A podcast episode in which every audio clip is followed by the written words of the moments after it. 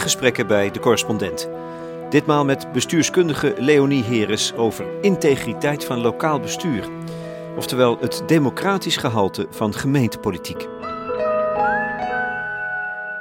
Als de integriteit van, van de overheid, van het lokaal bestuur in het geding is, dan hebben we het eigenlijk over het functioneren van de democratie wat in het geding is. Want je, je zegt dan eigenlijk, hè, als integriteit ontbreekt, dan hebben we het dus over ja, dat, dat besluitvorming niet op een transparante, integere wijze tot stand komt. Dan hebben dus bepaalde groepen meer macht dan anderen, dan dat we zouden willen, democratisch gezien.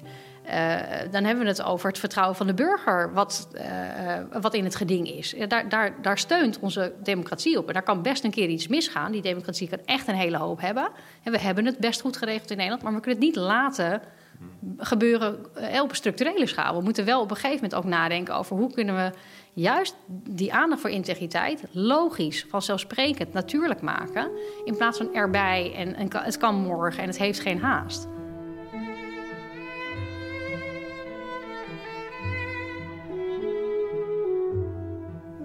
Leonie Heres is nog maar drie maanden actief als bijzonder hoogleraar in Rotterdam. Met als onderwerp integriteit van lokaal bestuur. Overigens doseert ze ook in Utrecht bestuurs- en organisatiewetenschap. Dus ze is al veel langer actief op dit terrein. En er is vanwege de gemeenteraadsverkiezingen alle reden om met haar te spreken. De gemeentepolitiek staat onder druk. Het is moeilijk om raadsleden te vinden. Het is zwaar werk dat slecht wordt gewaardeerd en nog slechter wordt betaald. En bovendien staat deze vorm van politiek in een kwaad daglicht. Omdat, als er al aandacht is voor gemeentepolitiek, dan toch omdat er ergens weer een schandaal is. Wethouders die opstappen, verdenkingen van corruptie, vriendjespolitiek, ruzie, wangedrag, bedenkelijk niveau van de raadsleden, you name it. De vraag is gerechtvaardigd. Hoe is het werkelijk gesteld met de integriteit van lokaal bestuur? De dag voor het interview strand ik in een demonstratie van boze burgers. Een bonte stoet van mensen die zeggen: Ik vertrouw de overheid niet. En tijdens de laatste kabinetsformatie schreef Leonie Heres samen met een grote groep vooraanstaande bestuurskundigen een brandbrief aan de informateur Herman Tjenk Willink. Ze vroegen nadrukkelijk aandacht voor integriteit als onderdeel van het politiek handelen om het systematisch onder te brengen in de dagelijkse praktijk. Goed, hoe is het eigenlijk? Maak je je ernstig zorgen, vraag ik. Ik vind ernstig zorgen vind ik een groot woord. Ik denk wel dat we heel voorzichtig moeten omgaan met het vertrouwen van de burger. En ik denk wel dat we nu in een, in een tijdsgewicht zitten waarbij uh, we moeten oppassen dat we niet doorgaan op de oude voet. Uh, waardoor we die spiraal gaan vergroten. Want dat is natuurlijk wel een risico. De, de oude voet? De oude voet.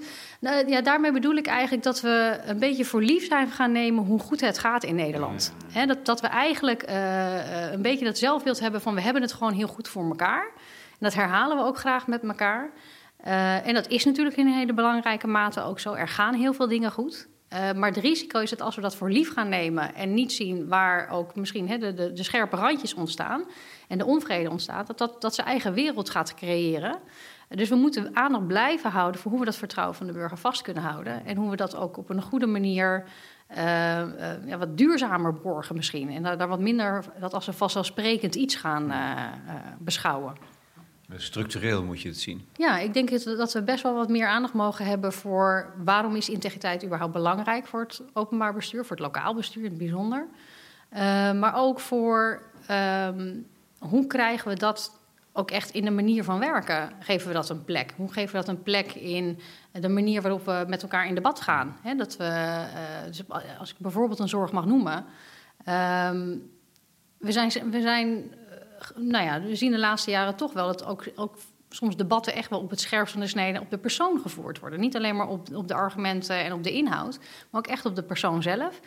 Um, en dan worden er allerlei uh, verdachtmakingen gecreëerd. Uh, als het gaat om integriteit, of eigenlijk niet integer gedrag, die soms helemaal niet per se terecht zijn. En daarmee doe je wel schade aan juist dat vertrouwen van burgers in de overheid. Dus, dus daar moet je echt heel voorzichtig mee omgaan. Het is een heel makkelijke manier om mensen verdacht te maken en uh, eigenlijk ja, de argumentatie te ontnemen of zo, zoiets. Ja, het is in ieder geval, kijk, hè, en, en, niet altijd met kwade bedoelingen. Dus soms is dat met kwade bedoelingen en, en wordt het echt als een politiek instrument ingezet. Uh, maar soms is het ook een oprechte uh, uh, bedoeling om iets aan de, ja, aan de orde te stellen. Maar niet helemaal overziend dat alleen al het, het benoemen van die dingen soms ook consequenties heeft. Dus de vraag is: wanneer doe je dat? Met welke, op welke toon doe je dat?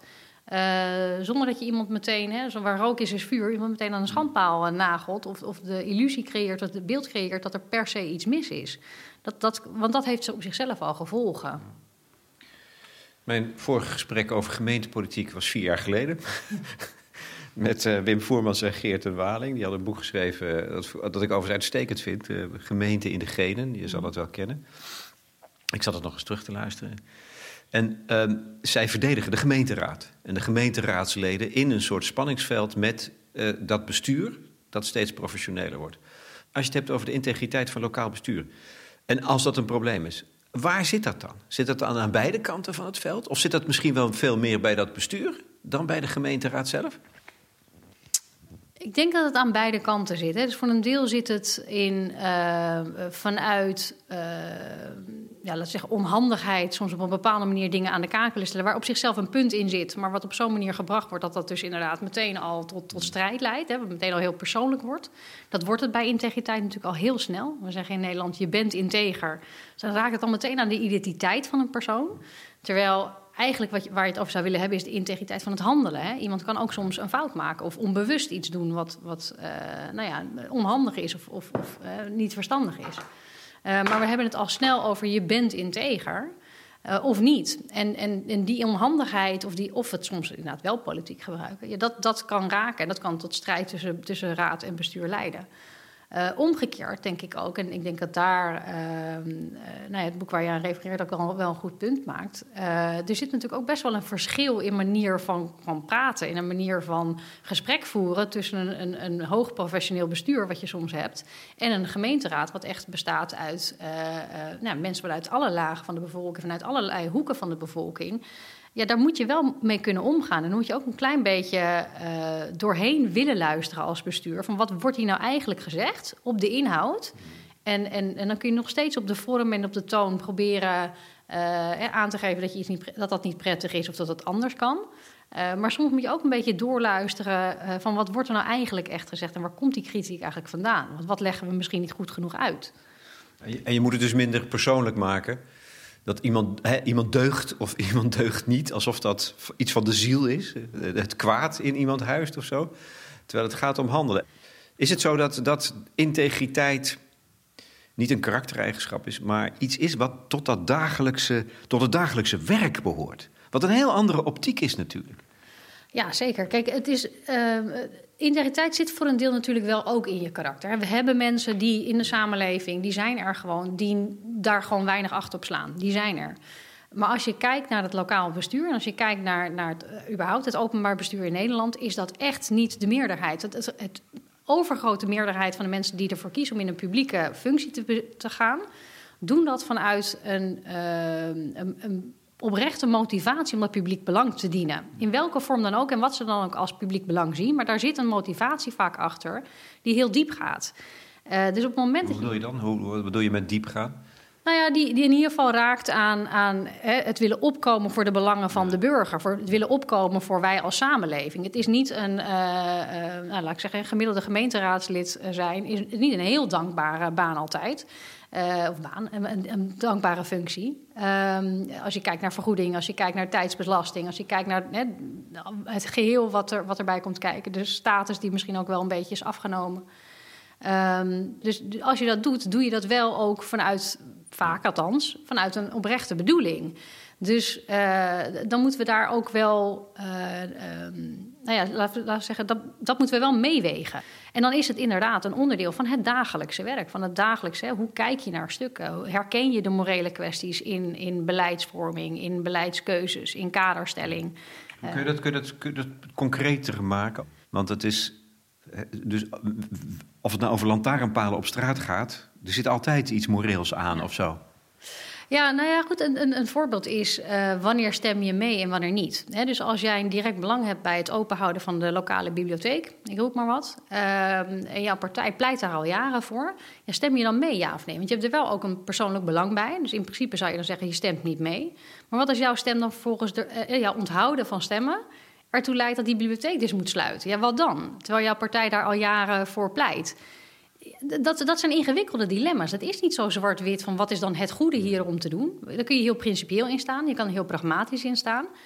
Uh, en, zonder dat ik daarin nu zeg, van dit is goed of fout, daar moet je het dus met elkaar over hebben. Dat is onderdeel van uh, waar maak ik onderdeel uit van de besluitvorming en waar niet. Waar ga ik meedoen in de beraadslagingen en waar niet. Waar moet ik misschien me toch inderdaad onthouden van stemmen uh, of niet. Maar een belang zou in dit geval zijn, iemand werkt bij voor de bibliotheek of zo. Ja. Maar, maar je gaat in die gemeentepolitiek omdat je betrokken bent. Ja. Dus dat is een gegeven, zou ik zeggen. Ja, en toch zijn er terreinen waarop je ook wilt vermijden dat, dat die belangenverstrengeling ontstaat. Hè? Dat je, wat je wilt voorkomen is dat er vanuit een heel specifiek belang gehandeld wordt. Uiteindelijk dien je als raad en als bestuur het algemene publieke belang. En moet je van daaruit ook handelen. Dus op het moment dat we daar uh, heel specifieke belang, hele spe specifieke belangen te veel laten meewegen, krijg je eigenlijk een soort ongelijke machtsverhouding. Dan krijg je bepaalde specifieke belangen of bepaalde specifieke groepen die meer macht hebben dan ze democratisch gezien eigenlijk zouden mogen hebben of moeten hebben. En, en dat is iets wat, wat dat raakt aan het functioneren van de democratie. Dat moet wel op een goede afweging blijven. Oké, in dit geval lopen ze over elkaar heen. Er is en een sprake van een publiek belang en een privébelang. Hoe moet je dat oplossen? Nou ja, ik denk dat je hier in de eerste plaats. Uh, het belangrijk is dat je transparant bent over de belangen die je hebt dus, dus ga niet voor jezelf alleen maar kijken, moet ik stemmen ja of nee? Maar bespreek dat met elkaar. Waar, waar trekken we hier als gemeenteraad of als bestuur de grens in wat we wel en niet toestaan? Er zijn natuurlijk ook handreikingen voor, er zijn gedragscodes voor. Wat staat daarin? Uh, dat, dat zal voor een deel lokaal verschillen. Um, maar daar moet je het met elkaar over hebben. Het is niet aan mij of aan jou om te bepalen dit is juist of niet. Dat is nou juist onderdeel van dat debat waar we samen tot een bepaalde grens moeten komen, tot een bepaalde normering moeten komen.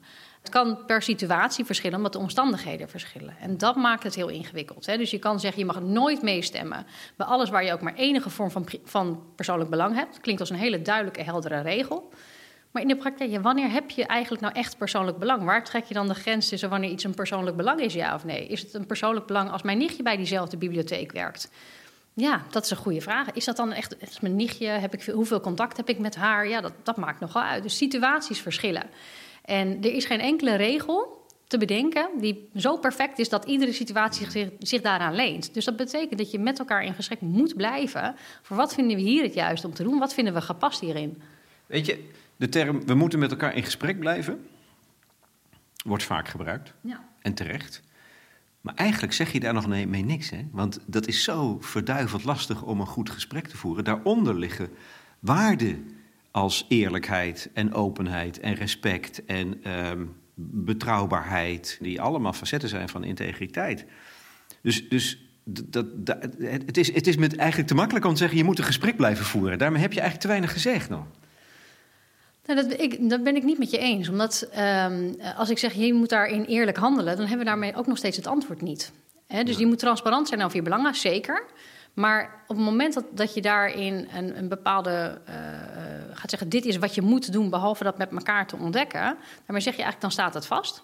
Terwijl alles wat we erover vastleggen is ja, bij de gestolde moraal. Hè, dat ligt vast. Maar dat loopt altijd achter op het gesprek wat we erover hebben. Wat we 10, 20 jaar geleden normaal vonden, vinden we nu niet meer normaal. Dus de enige manier om daarbij bij te blijven is door met elkaar in gesprek te blijven. Maar wat vinden we in deze situatie? Door dat soort casuïstiek te behandelen. Dus pak casuïstiek die je in de krant tegenkomt, die misschien niet op je eigen terrein zitten. Ga daar eens met elkaar over in gesprek. Hoe zouden wij dit aanpakken? Of als er iets misgaat bij een andere gemeente, wat doen wij om te voorkomen dat dit bij ons gebeurt? Wat, wat doen wij concreet daartegen? Wat voor waarborgen hebben wij daar eigenlijk tegen? Of zou het bij ons ook kunnen? En hoe zouden we er dan mee om moeten gaan? Ik, ik, ik, maar dat komt een beetje door dat gesprek met, uh, met Voermans en Waling. Ik, kies, merk dat ik het, het, het, perspectief voor mij ligt nu bij de gemeenteraadsleden. En ik heb het gevoel dat die in het defensief zitten. Dat die, dat die uh, bevlogen zijn, maar dat het ze ook ongelooflijk moeilijk wordt gemaakt. Heel zwaar, uh, onderbetaald, drie zoveel, minder dan bij vakkenvullen bij de Jumbo, noem maar iets. Zeer complexe dossiers. Uh, tegenover hen de, de, de power van het bestuur, hoog opgeleid, getraind. Ga er maar aan staan. En dan moet je dus ook nog zo'n soort ge gesprek voeren. Dan is het bijna begrijpelijk, ik wil niet zeggen logisch, maar in ieder geval voorstelbaar dat dat integriteit soms geschonden wordt. Omdat je het gewoon helemaal niet doorziet of dat spel niet kan spelen. Nou, precies, dat. Eh, dat is eigenlijk wat ik ook aan het begin probeerde aan te geven. Het is niet alleen maar de individuele intenties om het goede te doen, maar je, je vraagt eigenlijk iets wat bijna nou ja, in ieder geval niet zo vanzelfsprekend is als dat we misschien veronderstellen. Want er zit ook werkdruk en er zit ook onderbetaald. En als je tot 12 uur, 1 uur, 2 uur s'nachts aan het vergaderen bent, ja, dan mis je een keer een stemming. Of dan, maak je, dan ben je eens een keer niet zo alert. Uh, terwijl juist voor hè, moreel goede overwegingen maken, moet je alert zijn, moet je kunnen reflecteren, moet je de ruimte hebben om na te denken over argumentaties. Dus in, in dat opzicht ben ik het helemaal mee eens. De manier waarop we het nu hebben ingericht en de druk die er nu op staat, maakt het heel lastig om het ook echt op een goede manier vorm te geven. Dus hè, dan gaan we een keer een, een, een, training hier doen of een training daar doen. En of we organiseren een mooie sessie. Uh, maar als we het niet in, in dat dagelijkse werk krijgen waar het moet gebeuren, laten we wel wezen, daar worden de beslissingen gemaakt, daar vindt het gedrag plaats. Dan is het de vraag of zo'n sessie heel veel zoden aan de dijk zet. En tegelijkertijd denk ik, we maken die ruimte ook voor de technisch-rationele kant. We maken die ruimte ook voor de financiële kant. Dus het is ook een keuze uh, en een prioritering voor waar leggen we de aandacht, waar leggen we de focus. En iemand zei ooit een keer tegen mij: integriteit kan altijd een dagje later. En dat is ook zo. maar het is gewoon zo. Het is heel makkelijk omdat het lange termijn is. Het is niet tastbaar. Je kunt het niet vastgrijpen. Dus het is heel eenvoudig om na te denken: van, nou, daar gaan we een keertje bij stilstaan, periodiek, eens in het jaar. Juist bij, bij integriteit gaat het ook over de blinde vlekken herkennen. Dus als je dan nu hoort, hè, dat, dat blijkt ook weer uit allemaal recente onderzoeken. Uh, hoe moeilijk het is om bijvoorbeeld raadsleden te vinden. Hoe moeilijk het is uh, om het raadswerk te doen als je een hele drukke agenda al hebt. Ik heb zelf twee jonge kinderen, een, een, een, drukke baan. Ik, ik, zou niet weten hoe ik het moet combineren. En dat geldt denk ik voor heel veel mensen. Dus dan is ook de vraag van ja, hoe creëer je het op zo'n manier dat dat werk gedaan wordt, dat er ook ruimte voor dit soort dingen ontstaat. Dat je dus ook met elkaar ruimte kunt creëren voor reflectie. Dat is nog niet zo eenvoudig. Gebeurt het überhaupt ergens? Je praat er een beetje over als, alsof het hypothetisch is. Het zou moeten, het is een ideaal, ik snap het wel. Kan het? Gebeurt het? Gebeurt het? Dat vind ik eigenlijk belangrijk. Omdat je voordat je denkt van ja, kom op, dit is te, te hoog, hoog gegrepen. Dat, als je naar de, de praktijk kijkt, dat gaat helemaal niet lukken. Kansloos. Nee, het, het, het kan wel en het gebeurt ook. Maar het gebeurt nu dus nog heel nog van wat ik zie althans, nog heel veel erbij. Dus, dus het gebeurt uh, wel nog iets, uh, laten we zeggen, twee, drie keer per jaar of periodiek. En uh, daar waar het echt al in de haarvaten zit, heb ik het nog niet gezien. Maar daarmee dus ook meteen als kanttekening dat dat onderzoek daarnaar dus ook nog gewoon moet gebeuren. Dan wachten we dat even rustig af.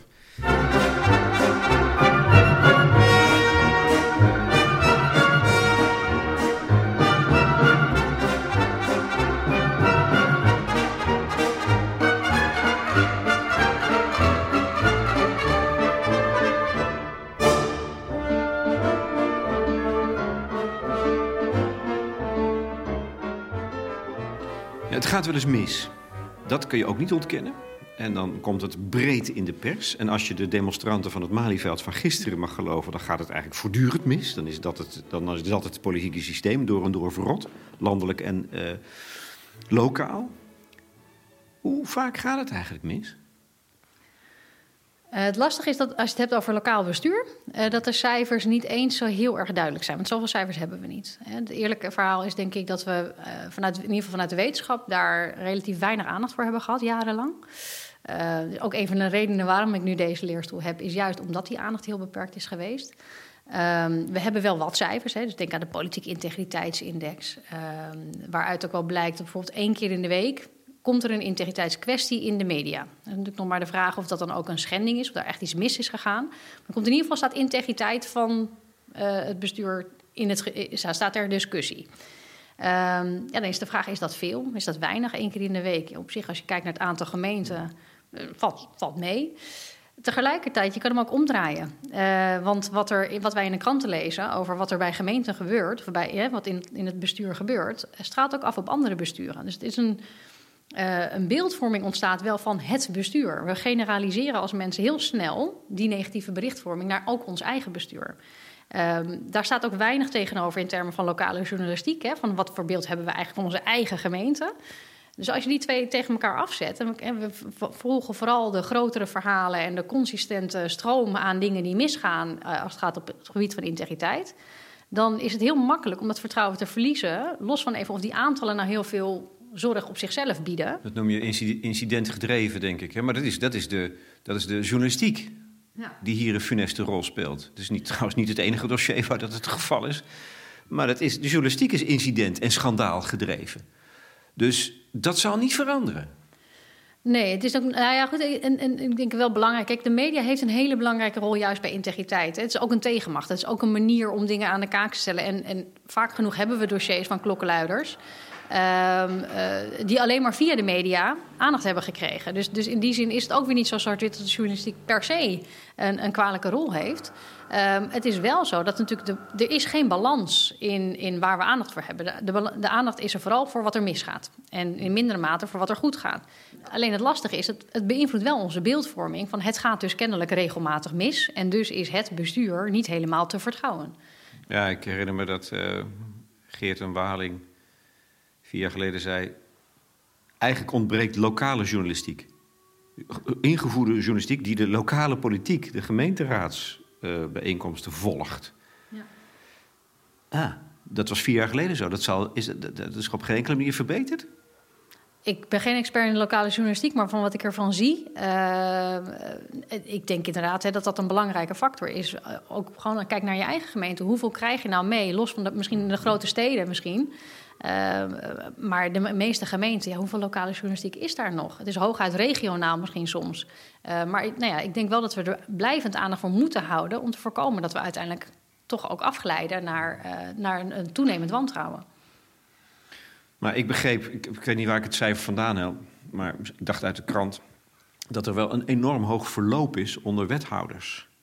Eén op de drie nou ja, heb ik in mijn hoofd, ik, weet, ik kan het niet checken, maar één op de drie verdwijnt weer, om wat voor reden dan ook. Dat is natuurlijk gigantisch. Ja, kijk, en, en niet, alles, hè, niet alle wethouders die, die treden af vanwege integriteitskwesties. Uh, ik geloof, als ik het goed heb onthouden, dat er iets van 40, 50 over de afgelopen twee raadsperiodes zijn geweest. Uh, die inderdaad om die reden zijn, uh, zijn afgetreden. En het interessante is om daar vooral te kijken, wat, wat voor integriteitskwesties waren dat? Was dat echt corruptie en, en fraude? En, en, zat het in die sfeer? Zat het in, in uh, uh, netwerkcorruptie, in, in belangenverstrengeling? Uh, of is, is, dat ook, uh, uh, ja, wat we nu in de politieke integriteitsindex vaak zien, is bijvoorbeeld wangedrag in de privésfeer. Ja. Dat, dat zijn echt wel hele andere orders van, van integriteitskwesties. En daar moeten we denk ik ook wat genuanceerder onderscheid naar durven maken. Hè? Van wat gaat er nou echt mis? Wat is vooral onhandig? Wat is, wat is gewoon ongewenst gedrag. Uh, waarbij het natuurlijk wel belangrijk is, bestuurders hebben een voorbeeldfunctie. Dus ongewenste omgangsvormen en wangedrag hoort daar ook niet thuis. Uh, maar het is wel iets anders dan, uh, laten we zeggen, hè, de overheid is corrupt. Dat zijn echt wel verschillende dingen en daar moeten we ook echt genuanceerd naar durven kijken. En hoe is die verhouding ongeveer? Als het gaat om wethouders die weer verdwijnen, dat, die omloopsnelheid van wethouders die zo hoog is? Ja. Nou ja, kijk, ik, heb van de wethouder zelf niet de cijfers. Hè, dus ik weet, weet, alleen van, dat ze zijn afgetreden vanwege integriteitskwesties, maar de, de achterliggende cijfers heb ik niet. Um, maar je ziet wel, als je kijkt naar bijvoorbeeld de monitor integriteit en veiligheid van Binnenlandse Zaken, zie je dat daar waar uh, politiek, decentrale politieke ambtsdragers rapporteren over niet-integer gedrag, zeggen nee, bij, ik heb dat bij collega's, uh, neem ik dingen waar dat het, uh, ik geloof iets van 30% neemt belangenverstrengeling of schijn van belangenverstrengeling waar uh, bij collega's. Wangedrag is, er, is inderdaad een belangrijke uh, factor. Omgang met informatie is ook een belangrijke waar het nog wel eens misgaat. Um, minder in, laten we zeggen, bijvoorbeeld geschenken of diners of het, het vetteren. Maar ook dat gebeurt.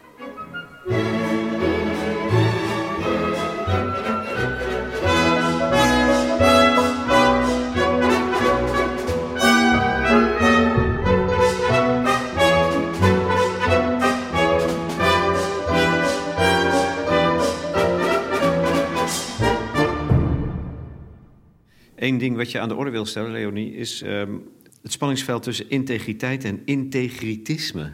Wat is dat? Ja, bij integritisme is een uh, term die uh, ooit is gemunt door Leo Huberts, voormalig hoogleraar aan de, aan de Vrije Universiteit. En nu emeritus hoogleraar, moet ik zeggen. Die uh, uh, schetst eigenlijk dat we bij integriteit soms geneigd zijn om het belang van de in, in het geding zijnde uh, waarden, normen waar het om draait, om niet te overdrijven. Of om aspecten van uh, de integriteit van een persoon, integriteitsaspecten, die gaan over het gedrag te vertalen naar de hele persoon of de hele organisatie. Dus, dus bijvoorbeeld een wethouder treedt af omdat hij uh, niet integer heeft gehandeld en het hele bestuur is niet integer.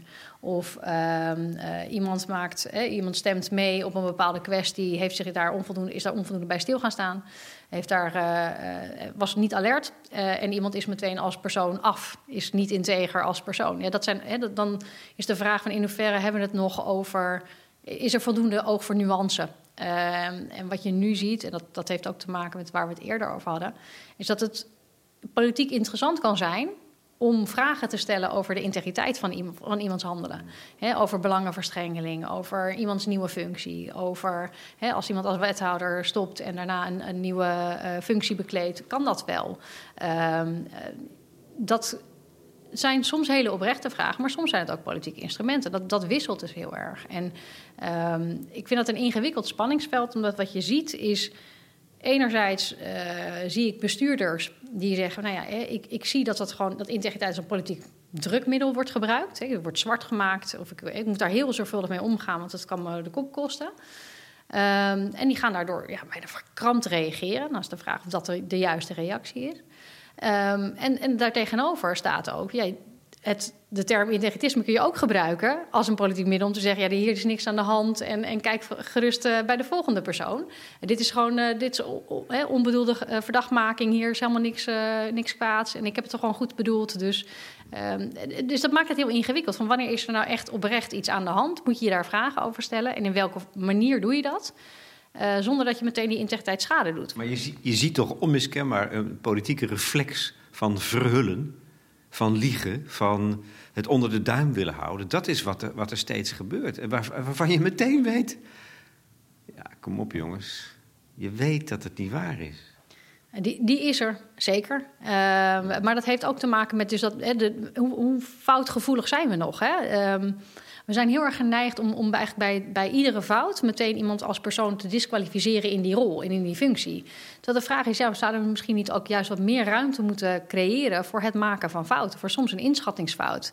We hebben allemaal blinde vlekken. Ik heb ze ook, jij hebt ze ook. Uh, de kans dat wij eens een keer ergens een enorme misstap begaan, is er gewoon. Uh, en dat gebeurt bestuurders dus ook. En dat gebeurt gemeenteraadsleden dus ook. En dan is de vraag van hoe tolerant kunnen we daarvoor zijn? Hoeveel ruimte bieden we iemand om daar ook van te leren? Uh, om daar erkenning in te geven. Sommigen doen dat moedwillig, maar een heel deel ook niet. Uh, maar ja, die, tolerantie, die tolerantie lijkt zo verdwenen. Ja. Die is er helemaal niet meer.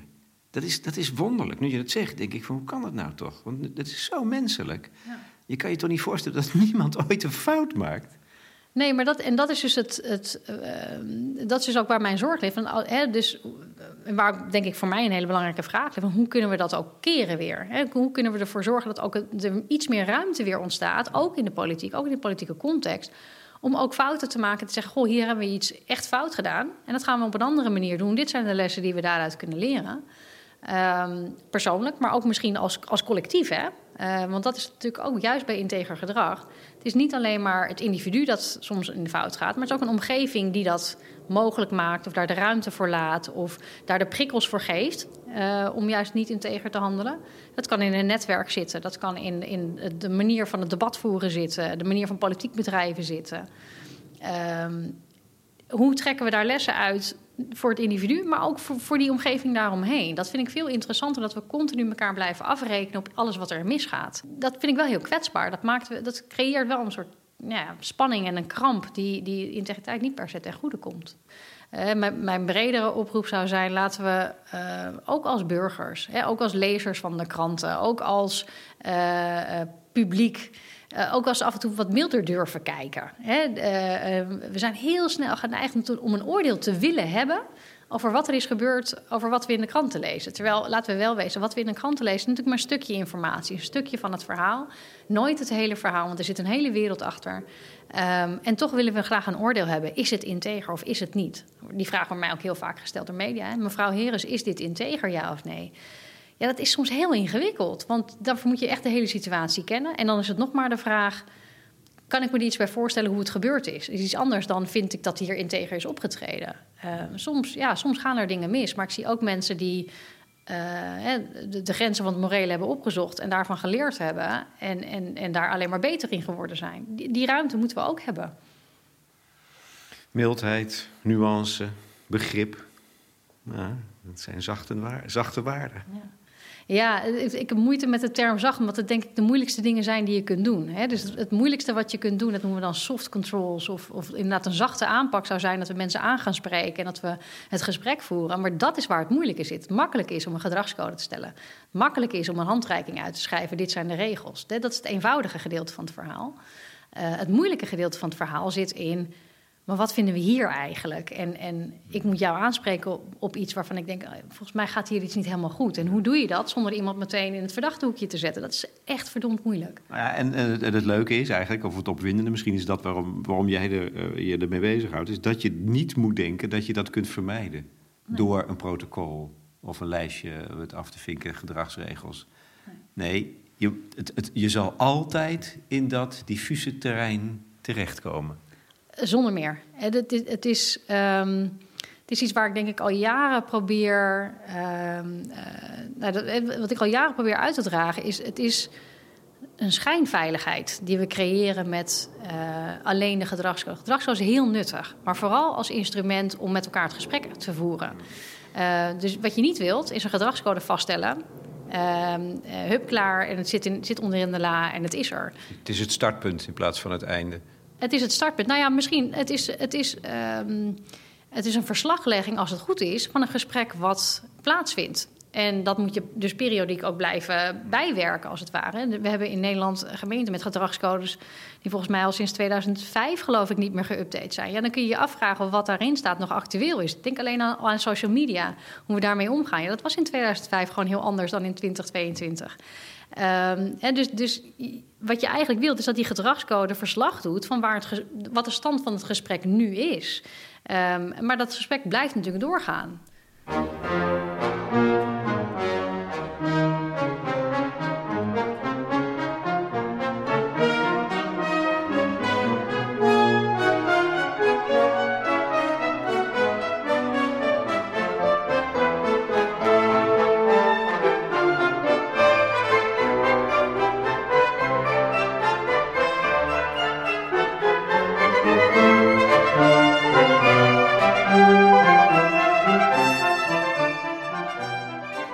In die brandbrief met een heleboel trouwens uh, bestuurskundigen en uh, echt een, een, imposante lijst mensen die tegen Herman Tjenkwinning zeiden van dit moet een onderwerp zijn bij de beraadslagingen.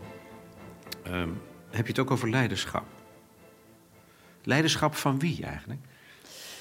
Nou, in die brief hebben we het natuurlijk in de eerste plaats ook over het ambtelijk leiderschap, maar ook over het politiek leiderschap. Dan gaat het over ministers, dan gaat het over uh, topambtenaren. Maar op het lokaal niveau heb je dat natuurlijk even goed. Hè? Dus um, de, ontwikkeling van bestuurders, maar ook van bijvoorbeeld fractieleiders. Uh, hoe, hoe leiden die hun fractie of hoe leiden die uh, het college?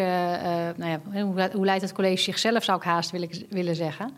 Ehm, is daar denk ik een hele belangrijke in. Dat leiderschap zit niet alleen maar bij de, laten we zeggen, de, de, de, degene die formeel een leiderschapsrol hebben. Maar dat zit ook bij jezelf.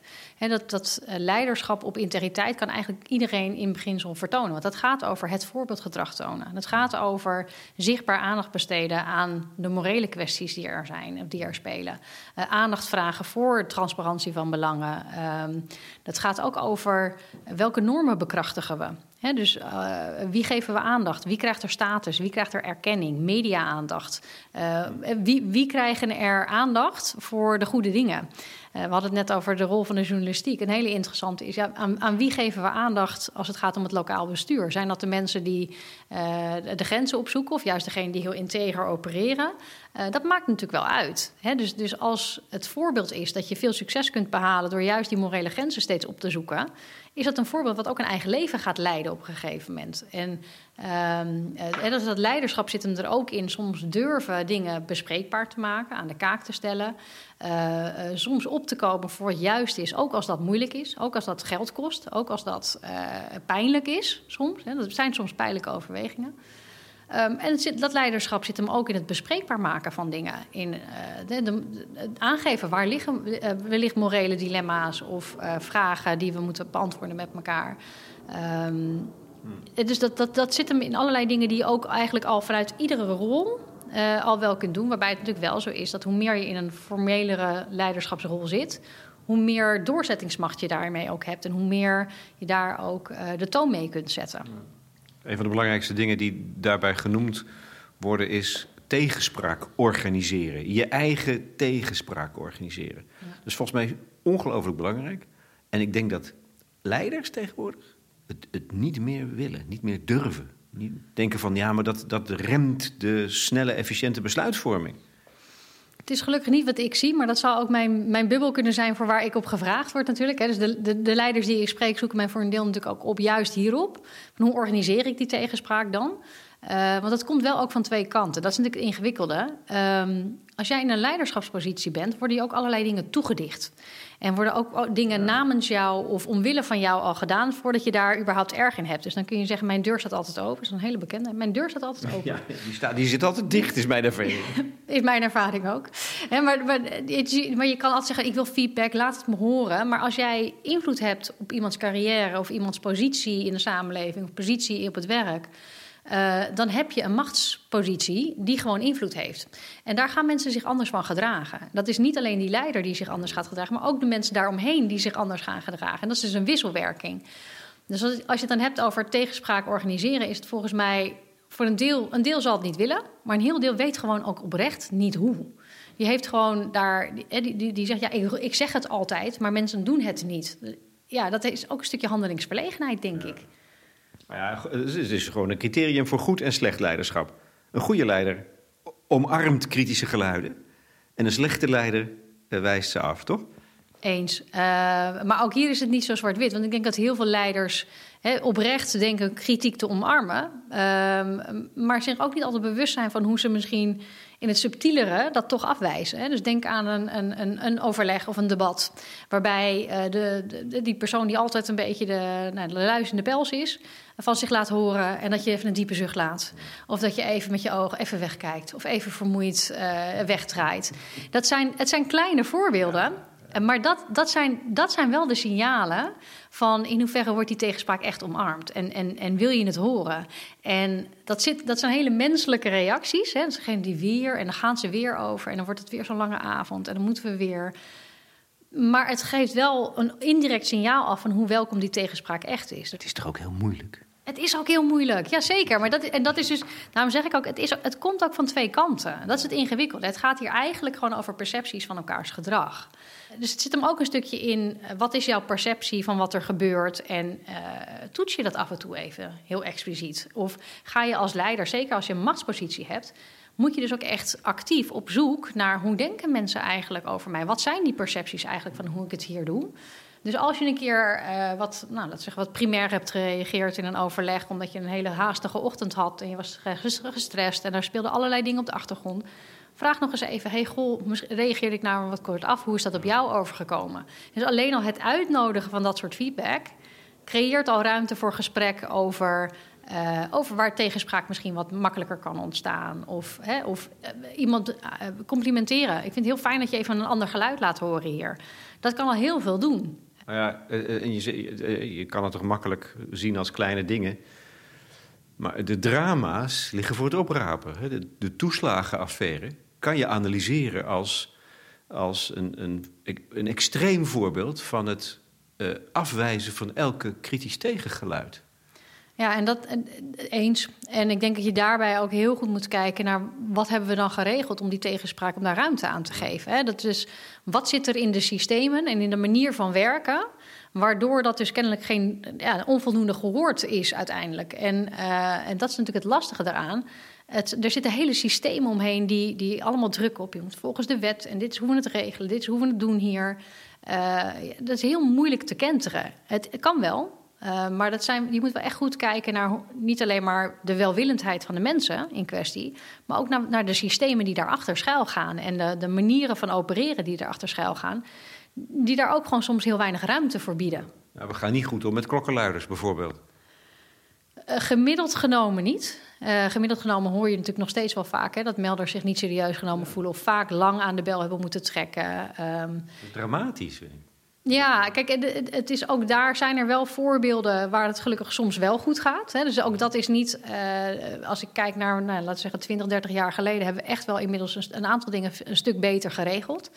Ehm, maar daar is nog een enorme, enorme wereld in te winnen. En niet in de laatste plaats, omdat dat eigenlijk is mooi parallel ook wel. Dat ook echt weer los van het werk voor een deel geregeld hebben. dus we hebben meldsystemen, we hebben meldkanalen, protocollen, uh, onderzoeksinstanties. dat is heel belangrijk. En die, je hebt ook externe vertrouwenspersonen heb je nodig.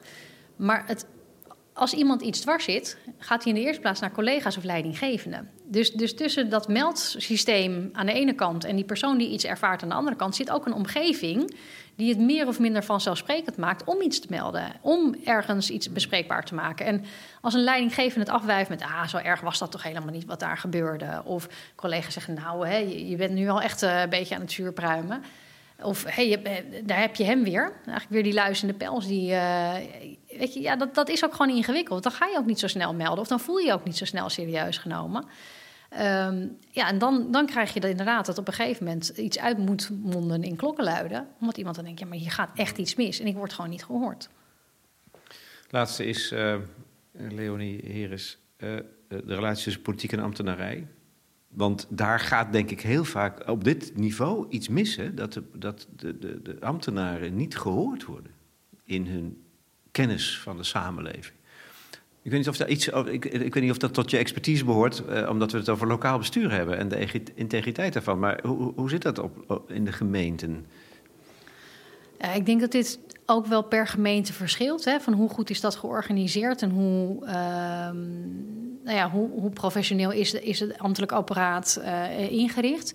Maar wat je wel ziet is dat uh, er gaandeweg... Ik, politiek en ambtenarij moeten met elkaar samenwerken om iets te bereiken. De politiek kan niet zonder ambtenaren en ambtenaren kunnen niet zonder de politiek. Dus er zit een hele sterke afhankelijkheid in. En dat maakt het heel ingewikkeld. Want uh, wat is dan nog wiens rol? soms heb je ambtenaren met een politieke agenda. Soms heb je uh, politici die de ambtenaren direct willen aansturen. Of die gewoon eh, iets willen doordringen omdat ze denken dat dat het politiek primaat is. Ja, dat is daar zit een spanning tussen. Die is eigenlijk inherent. En de vraag is dan vooral: hoe zorg je ervoor dat dat ehm, op een zuivere manier ieder zijn eigen rol kan blijven vervullen? Dus dat je als ambtenaar inderdaad tegenspraak kunt bieden die, uh, nou, je, hebt een, je hebt een bepaalde ambtelijke loyaliteit. Hè, ook naar de politiek. Je moet uitvoeren wat de politiek als kaders en als, uh, als doelen stelt. Tegelijkertijd is die loyaliteit natuurlijk niet onbeperkt. Die loyaliteit gaat zover als dat het algemeen publiek belang dient. Dus er zit een soort van, dat noemen ze ook wel loyale tegenspraak. Op een gegeven moment moet je tegenspraak bieden om, dat, om loyaal te kunnen zijn. Um, en dat is dus nog best ingewikkeld, want je bent ook afhankelijk weer voor een deel van diezelfde organisatie om uh, je carrière te maken en om, om je, je baan te behouden en uh, je bestaanszekerheid zeker te stellen. Dus dat is gewoon heel kwetsbaar. En als je dan uh, vrij stevige bestuurders hebt en, en, ook vrij stevige topambtenaren die daar natuurlijk tussen zitten en die dat vooral willen afhouden, ja, dan is het heel lastig om, om die loyale tegenspraak ook echt te kunnen blijven bieden. En dat betekent wel dat je juist ook nou ja, in aanloop naar de gemeenteraadsverkiezingen zou ik zeggen, begin ook echt juist in de beginfase van zo'n raadsperiode te kijken wat is nou de verhouding tussen de politiek en de ambtenaren en hoe gaan we hier op een goede manier met elkaar om? Wat vinden we normaal? Wat vinden we niet normaal? Wanneer kun je als wethouder iets direct vragen van ambtenaren en wanneer niet? Uh, hoe gaan we om met spanningen? Wanneer maken we dingen bespreekbaar? Via wie of hoe? En dat je daar ook die relatie zelf met elkaar bespreekt, die verhouding zelf met elkaar uh, uh, gaat verkennen. Van waar begint eigenlijk die ambtelijke loyaliteit en waar houdt die op? En waar begint het politieke primaat en waar houdt die op? En waar kan een spanningsveld ontstaan en hoe gaan we daar dan met elkaar mee om? Ik denk, als ik je zo hoor, dat het sleutelwoord uh, lef is. Ja. Moed. Wat een menselijke eigenschap is, kan je niet in, op papier zetten. Hè? Dat moet je aan de dag leggen als mens als we de moed hebben, dan, dan kunnen we dit aan. Ja, uh, eens. Het, het, vraagt heel veel lef om, om in te gaan tegen de macht of tegen de krachten en tegen het systeem ook waar je onderdeel van bent. Of tegen de normen waar je in begeeft waarvan je denkt, hé, hey, hier klopt iets niet. Of überhaupt de moraliteit van een handeling aan de dag te leggen, moet je zeggen. Ja, ja. Bespreekbaar te maken. Ja. Ja, zeker. En het, en het uh, mooie daarbij is wel, denk ik, hè, we zijn heel snel geneigd om ook lef en moed te zien als iets wat je hebt of wat in je zit. Maar voor een heel deel zit er ook wel een stukje organisatie achter. Hè? Dus uh, een heel simpel voorbeeld. Als jij een vast contract hebt, dan heb je meer ruimte om je uit te spreken dan wanneer je op een tijdelijk contract zit. Of als jij uh, uh, meer oefent met het uitoefenen van moed, wordt het ook makkelijker om moed uit te oefenen. Dus er zit ook een bepaald zelfversterkend effect in. Als je vaker wat tegenspraak biedt en je ziet dat dat uh, niet eens per se tot slechte gevolgen leidt, maar zelfs ook heel serieus wordt genomen, ben je ook eerder geneigd om dat weer te herhalen. Dus het is ook een kwestie van oefenen en van doen. En wat we nu heel veel doen, is mensen trainen in moreel bewustzijn, morele oordeelsvorming. Maar er zit natuurlijk ook een stukje in morele moed. Eigenlijk oefenen gewoon met elkaar. En, en, en gewoon maar eens proberen dingen bespreekbaar te maken. Want dat pakt minder vaak slecht uit dan we misschien zouden denken. Ja, oh ja is dat zo? Ja. Dat, ja, dat denk ik wel. Ik denk wel dat we zijn echt wel geneigd om elkaar intenties en, en, en, en dingen toe te schrijven... die er misschien niet altijd zitten. Dat, we hadden in het begin over dat, dat gegeneraliseerde beeld van bestuurders. Dat hebben we natuurlijk ook in organisaties. Hè. Ambtenaren hebben dat ook. Lezen ook dingen in kranten, hebben ook beelden... hebben ook verhalen uit het verleden die een rol spelen... Um, het kan nog best wel eens meevallen hoe dingen uitpakken. Het is niet altijd uh, alleen maar spannend en eng en, en, en wordt meteen afgeschreven. Het kan soms ook heel goed landen. Nou, ik denk dat iedereen daar wijzer en rijker van wordt, eerlijk gezegd. Omdat je er altijd doorheen komt. Ja. En op een, uh, ja, dat levert natuurlijk gewoon iets heel moois op. Ja. En kracht ook, denk ik. Hè? Zeker. Het is een, uh, het is een heel mooie term van, uh, van Michel Foucault, paresia. De moed om de waarheid te spreken. Ik vind dat een hele mooie, krachtige term om eigenlijk uitdrukking te geven aan... soms moet je kiezen voor wat juist is, om, om, omwille van jezelf en omwille van het goede... Uh, wat het ook kost. En dat, dat stukje lef moet je, moeten we eigenlijk denk ik iets meer van elkaar durven vragen. Want soms hebben we het gewoon nodig we elkaar echt even flink de waarheid vertellen. Op een goede manier, op een constructieve manier. Maar wel elkaar ook, ook die spiegel durven voorhouden. En dat um, ook voor jezelf durven uitnodigen. Misschien, hè, we, zijn, we zoeken nu naar de moed om, om een ander aan te spreken. Maar hoeveel moed hebben we om aangesproken te worden? Misschien is die nog wel spannender. De, de, de, moed om aan een ander te vragen: doe ik het eigenlijk wel goed hier? Of doe, hè, sla ik niet zelf eigenlijk de plank soms mis? Of, uh, die, die is denk ik nog kwetsbaarder. Ja, de uh, kwetsbaarheid vereist moed. Eens, ja. ja. ja. Heb je een beetje vertrouwen in de staat van de, de democratie op, op lokaal niveau? Ja, zeker. Kijk, hè, laten we wel wezen. Um, Nederland is geen bananenrepubliek. Het is niet zo dat we hier aan de lopende band corruptiezaken hebben en, en dat, dat, het, uh, uh, dat hier continu gesmeerd wordt en et cetera. Maar um, het, is het is niet klaar. Het is niet af. We zijn er niet. Het is niet iets wat je even kunt laten rusten met het idee van we doen het wel goed. En dat is denk ik wel iets wat ik de laatste jaren zie gebeuren. Dat we het idee hebben dat we best een heel eind zijn. En daar we best heel tevreden naar onszelf kunnen kijken. En daar zit ook een risico in, gaat daarin schuil. Want dan kun je het ook laten lopen. Dus het blijft wel aandacht vragen. Allerlaatste vraag. Uh, ga jij lokaal stemmen? Ik ga zeker uh, stemmen. of ik ook op een lokale partij ga stemmen, dat ga ik omwille van mijn stemgeheim uh, hier maar niet delen. Er zijn maar zes partijen in mijn gemeente. Dus dat, een makkelijke keuze? Ehm, nee, ik vind het geen eenvoudige keuze. Ik heb nog wel getwijfeld, ja. Maar ik ga zeker stemmen. Dat is denk ik het belangrijkste.